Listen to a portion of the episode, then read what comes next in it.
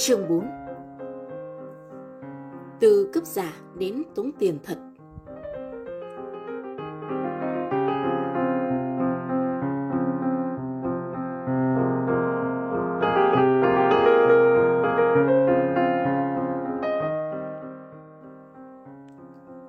Sáng thứ hai, Gabi dậy trễ hơn thường lệ nửa tiếng.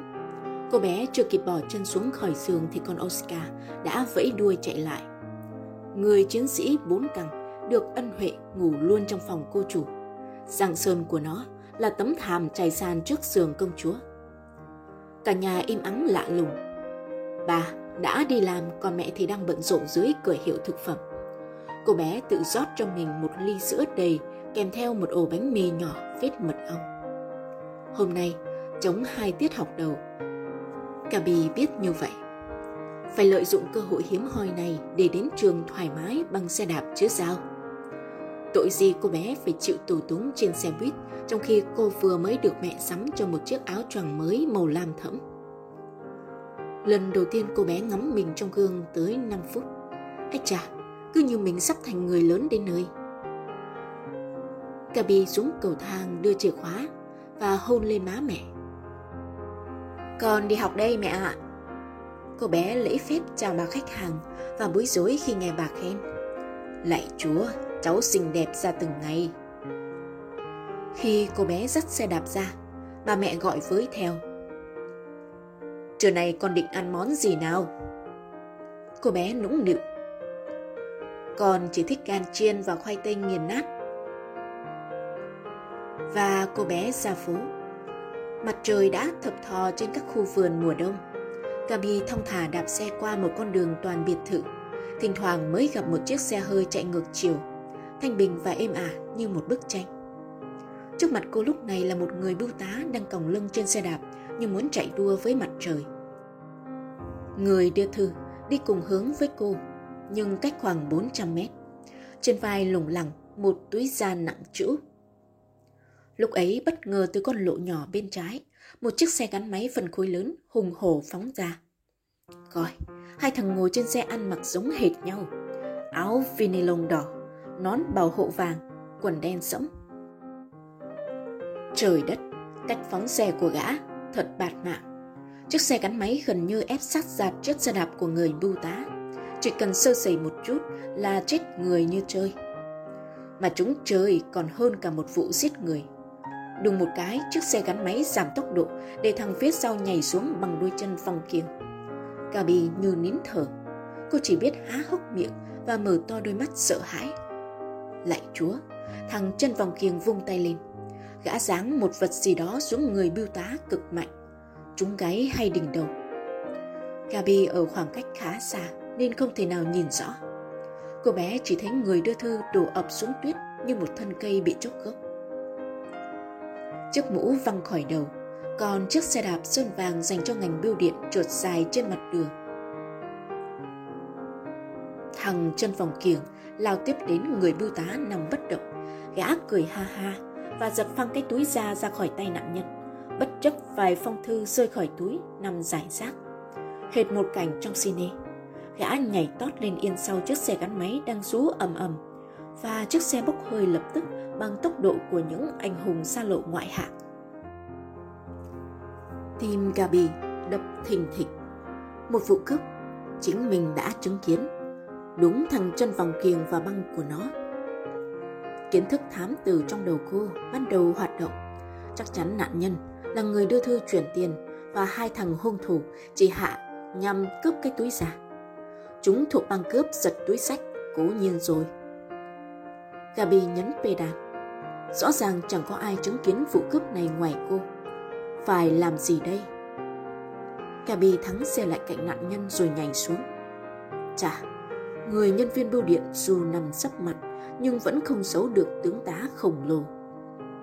Giữa cổ áo đồng phục của ông ta và phần tóc gáy nổi lên một vết thâm tím. Trong khi Gabi lo lắng đến tuyệt vọng thì người đàn ông động đậy. Ông ta rên rỉ và gắng gượng chống tay ngồi dậy. Cái nhìn của ông ta mới ngơ ngác làm sao. Cô đã ủi vào xe tôi hả? Ồ không, không phải cháu. Có lẽ ông đã bị thương nặng. ông cần một bác sĩ gấp, đợi cháu. Không, không cần. Người đàn ông khổng lồ phục hồi sức khỏe nhanh hơn cô tưởng. Ông ta đứng phát dậy nhưng đầu gối vẫn còn run lẩy bẩy. Ông sờ soạn đầu gối và hít một hơi dài như đang vận dụng khí công để điều hòa huyệt đạo của mình. Ông nói sau khi đã xoa nắn vết thâm ở gáy. Suốt 20 năm trong nghề, tôi chưa bị trường hợp này bao giờ. Sao vậy hả cô bé? Một chiếc xe gắn máy đâm sầm vào tôi phải không? Còn cái túi già của tôi đâu? Ông ta ngó giáo giác, dưới chân chỉ còn hai tấm ảnh và hai phong thư buồn bã. Giọng Gabi còn buồn hơn. Ông bị cướp thưa ông. Cháu từ xa đã nhìn thấy tất cả. Hai thằng ăn cướp trong đó một thằng chân vòng kiềng đã tấn công ông từ sau lưng và lấy đi cái túi. Người đàn ông lắp bắp. Lấy, lấy cái túi, tụi nó điên rồi. Có lẽ bọn cướp đã theo dõi ông từ lâu. Chúng đoán trong túi có tiền chăng? Ông là bưu tá chuyển tiền hả? Không có một cắc. Tụi nó đoán trật lất. Chỉ có ba thư chuyển tiền, nhưng tiền thì tôi bỏ riêng trong bóp. Ông ta nín bặt và thò tay vô trong áo khoác rồi thở phào nhẹ nhõm. À, cái bóp tiền vẫn còn nguyên. Bây giờ ông thấy trong người ra sao hở ông? Đỡ nhiều rồi cô bé. Tôi hơi đau đầu nhưng không hề gì. Rồi sẽ khỏi thôi. Nhưng còn thủ phạm thì... Chà chà, chúng cướp hơn 200 lá thư trong túi để đọc ư. Những lá thư thông thường không có một chút giá trị nào. Chúng ta phải báo cho cảnh sát, cho biết diện mạo chúng. Cổ nói đúng. Người biêu tá cúi xuống nhặt những tàn tích còn sót lại và nhét bừa vào túi ngoài chiếc áo khoác đồng phục. Đoạn ông ta dựng xe đạp lên và nhấc bằng một cánh tay đặt nó ở bờ rào căn nhà gần đó nhất. Trong lúc ấy thì Gabi bấm chuông. Sau ba lần nhấn chuông, cô bé mới nghe thấy tiếng chân người cọt kẹt trên sàn gỗ. Một thiếu phụ ra mở cửa. Chị mặc quần jean, áo phông, đi sang đàn, cổ tay dính đầy bột mì. Có lẽ chị đang trổ tài làm bánh Noel ở trong bếp. Chào chị, ông đưa thư vừa bị hai tên cướp tấn công. Chị cho em gọi nhờ điện thoại để báo cho cảnh sát nhé. Người thiếu phụ chủ nhà trợn tròn mắt, ngó bộ dạng sơ xác của ông bưu tá. Cướp hả? Trời đất, thật vậy hả ông Rickerman? Đúng thế, thưa bà Storayer. Tôi không thể ngờ xã hội này càng ngày càng tồi tệ như vậy. Người đàn bà chặt lưỡi. Chà, xin mời quý vị vào. Tôi đang làm món bánh dứa. Gabi gọi điện liền cho đội tuần tra. Cô bé gần như thuộc lòng số máy cần gọi của cảnh sát. Trên bàn là món bánh dứa hấp dẫn nằm trong đĩa. Ba người vừa nhấm nháp hương vị mùa đông, vừa đợi đội tuần tra đến. Cô bé đến trường đúng giờ giải lao sau tiết thứ ba. Và việc đầu tiên cần phải làm là lên ngay phòng hội đồng xin lỗi thầy coach dạy sinh vật để trình bày lý do đến trễ. Khỏi phải nói thầy coach đã ngạc nhiên như thế nào. Gabi bước vào lớp đúng lúc tròn vo bỏ một miếng sô-cô-la vào mồm. Tặc răng ngồi uể oải trên bộ cửa sổ nghe Kha diễn thuyết gì đó. Kha đang đứng giơ cao ngón tay trỏ, miệng thao thao trước đám bạn. Không để sự xuất hiện của Gabi ngắt lời. Nó niềm nở gật đầu cười với cô bé. Tròn vo cũng kiên quyết không nhà kẹo, chỉ gật đầu ra dấu. Tắc răng nhảy xuống, vỗ vỗ tay. Chào công chúa, bạn ngủ quên à? Hay dọc đường gặp nhiều chó quá hả? Phải dừng lại chào từng chú cầu. Gabi láo lỉnh. Lần này thì đại ca đoán sai tuốt tuột rồi. Mình đến muộn vì một chuyện cực kỳ nguy hiểm. Không riêng gì tặc răng và Kha hồi hộp, mà đám con trai trong lớp 10A hầu như đều vểnh hết tai lên. Gabi thùng thẳng đưa chiếc lược bé xíu ra trải mới tóc vàng. Này nhé, mình mới chứng kiến tận mắt một vụ cướp với tư cách là nhân chứng. Sau tiết học, tứ quái kéo nhau lui vào một góc ở sân trường. Ánh mắt tặc răng sáng rực. Trần dung kẻ thù của chúng ta đã khá rõ ràng. Bằng dù đãng đồ ra, phá hoại tòa tàu, liệng kính của máy tính, giật sắc tay của mẹ tròn vo, cướp túi da của người đưa thư. Chưa kể những hành vi phạm pháp khác mà chúng ta chưa biết.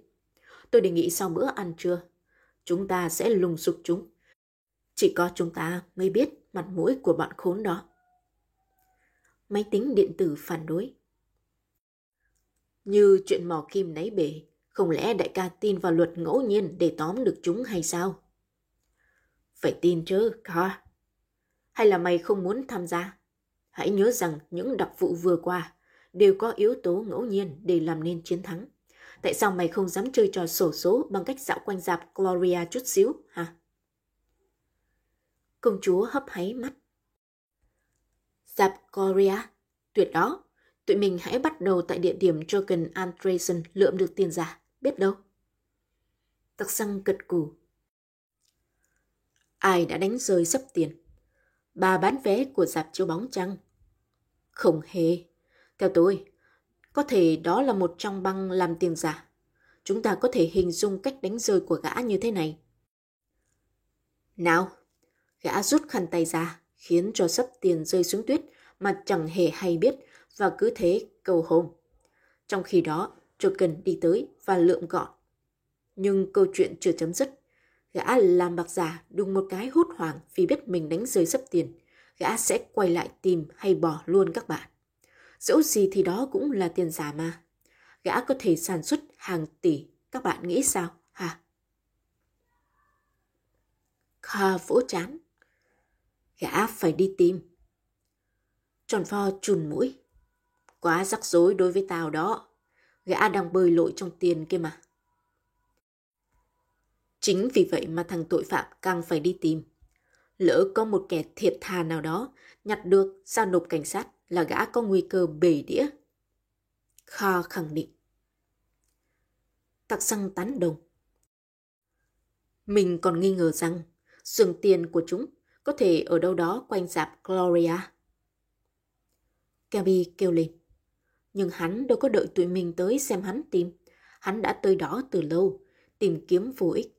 Và giờ thì đang ngồi ở nhà tức tối in những tờ bạc mới bù cho số bị lõm kia mà. Cả lũ phá lên cười, nhưng rồi tặc răng lập tức suy đoán tiếp. Thời điểm gã đi tìm còn tùy thuộc vào việc gã có phát hiện ra ngay là gã đánh mất tiền hay không.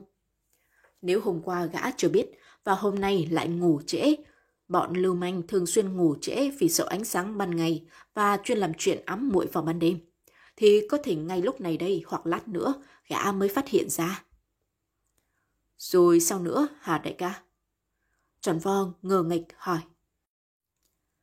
Rồi gã sẽ đi tìm ngốc ạ. À. Gã sẽ hít hít khắp mặt đất như con Oscar ấy. Carl gật gù. Mày nói chúng phóc tặc răng. Tặc răng kết thúc.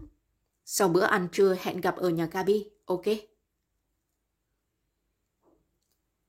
Tiết học thứ năm là giờ anh văn, môn mà công chúa thích nhất.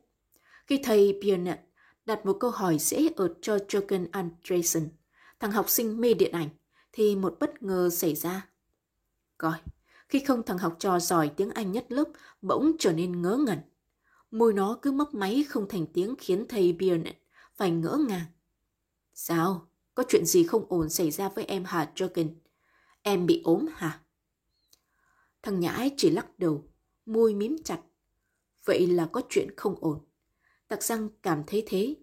Hắn đợi cho đến lúc chuông reo và đám học trò trong lớp tàn hết ra sân mới mò lại chỗ ngồi của Joken. Ê, thằng bạn đáng thương đầu cứ gục xuống. Này, Joken, tao thật không thể hiểu thái độ vừa rồi của mày. Ừ. Mày đang hoàn toàn mất tinh thần. Vụ lượm được tiền giả, tụi tao thề là bảo đảm bí mật kia mà. Sẽ không một ông thầy nào biết được chuyện mày đã trốn trường. Vậy lý do tại sao vậy? Thì cũng chuyện đó thôi. Hả? Tắc răng sừng sốt. Tao không nói, tròn vo và mày không nói. Ba của Gabi cũng không nói. Vậy thì ai có thể nói chứ? Thằng Conrad Krumber. Nó tống tiền tao. Nó tống tiền mày. Về chuyện gì chứ? Tao đâu có ngờ hôm qua thằng Crumber cũng vào thành phố. Nó cũng xem phim ở dạp Gloria. Nó nhìn thấy tao. Dĩ nhiên là nó không biết tao cũng đang bị cấm túc. Vậy thì có gì đâu mà ầm ĩ. Có quá đi chứ. Nó còn thấy tao lượm được tiền. Nó không biết đó là tiền giả. Bởi thế trước khi vô giờ học Anh Văn, nó bỏ qua chỗ tao. Hừm. Cái thằng nó thật là chó đều. Nó học lớp 10B và được nghỉ một tiết. Nó liền tranh thủ chạy ra trạm điện thoại gần trường, gọi về cho văn phòng ban giám hiệu bằng cách đổi giọng tự xưng là ông Struger. Hôm qua, có đánh rơi một sấp tiền trước dạp Gloria. Một thằng bé cỡ 16 tuổi nhặt được và ca bài ca tàu mã. Một người qua đường đã nói lại đó là một học sinh của trường nội trú. Vì vậy ông Struger tin rằng số tiền vẫn còn nguyên vì học trò của trường nội trú luôn nộp lại của rơi cho ban giám hiệu. Nghe mày kể, tao muốn điền tiết. Nào đã hết, trong lúc cô Milbert ở văn phòng nhà trường còn ngơ ngác vì cú phone thì thằng Grumber gặp tao đe dọa. Nó nói rằng nếu tao không nộp số tiền ấy cho sở thu nhặt của rơi thành phố thì phải chia cho nó 50%. Bằng không thì nó sẽ xì vụ này với ông hiệu trưởng để minh chứng cho cú phone của ông Scooter. Đồ ăn chưa cần méo máu. Vậy đó tắc rằng mày có binh vực tao thì tao vẫn bị nó hạ đo ván bằng kế hiểm đó. Tắc răng đứng bật dậy. Mày để thằng Krumber khốn nạn đó cho tao. Hắn phóng vèo qua ngưỡng cửa mặc kệ Jokin khàn giọng cảnh báo. Thằng đó lì lắm, tao e rằng mày có nói giã họng cũng vậy thôi. Được, cứ chờ xem. tắc răng lùng kiếm thằng tống tiền khắp sân chơi. Lúc hắn đã chán nản tính bỏ cuộc thì thằng kia từ trong nhà vệ sinh công cộng bước ra, tay cầm điếu thuốc đang cháy dở phất xuống tuyết.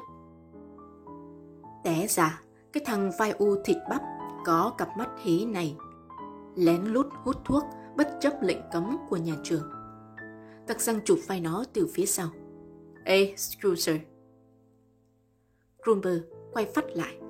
Mày làm trò gì vậy? Tao nhớ mày có biệt danh là ông Scrooger mà. Hay là tao nhầm hả? Grumber lom lom nhìn hắn, ánh mắt trở nên thâm độc.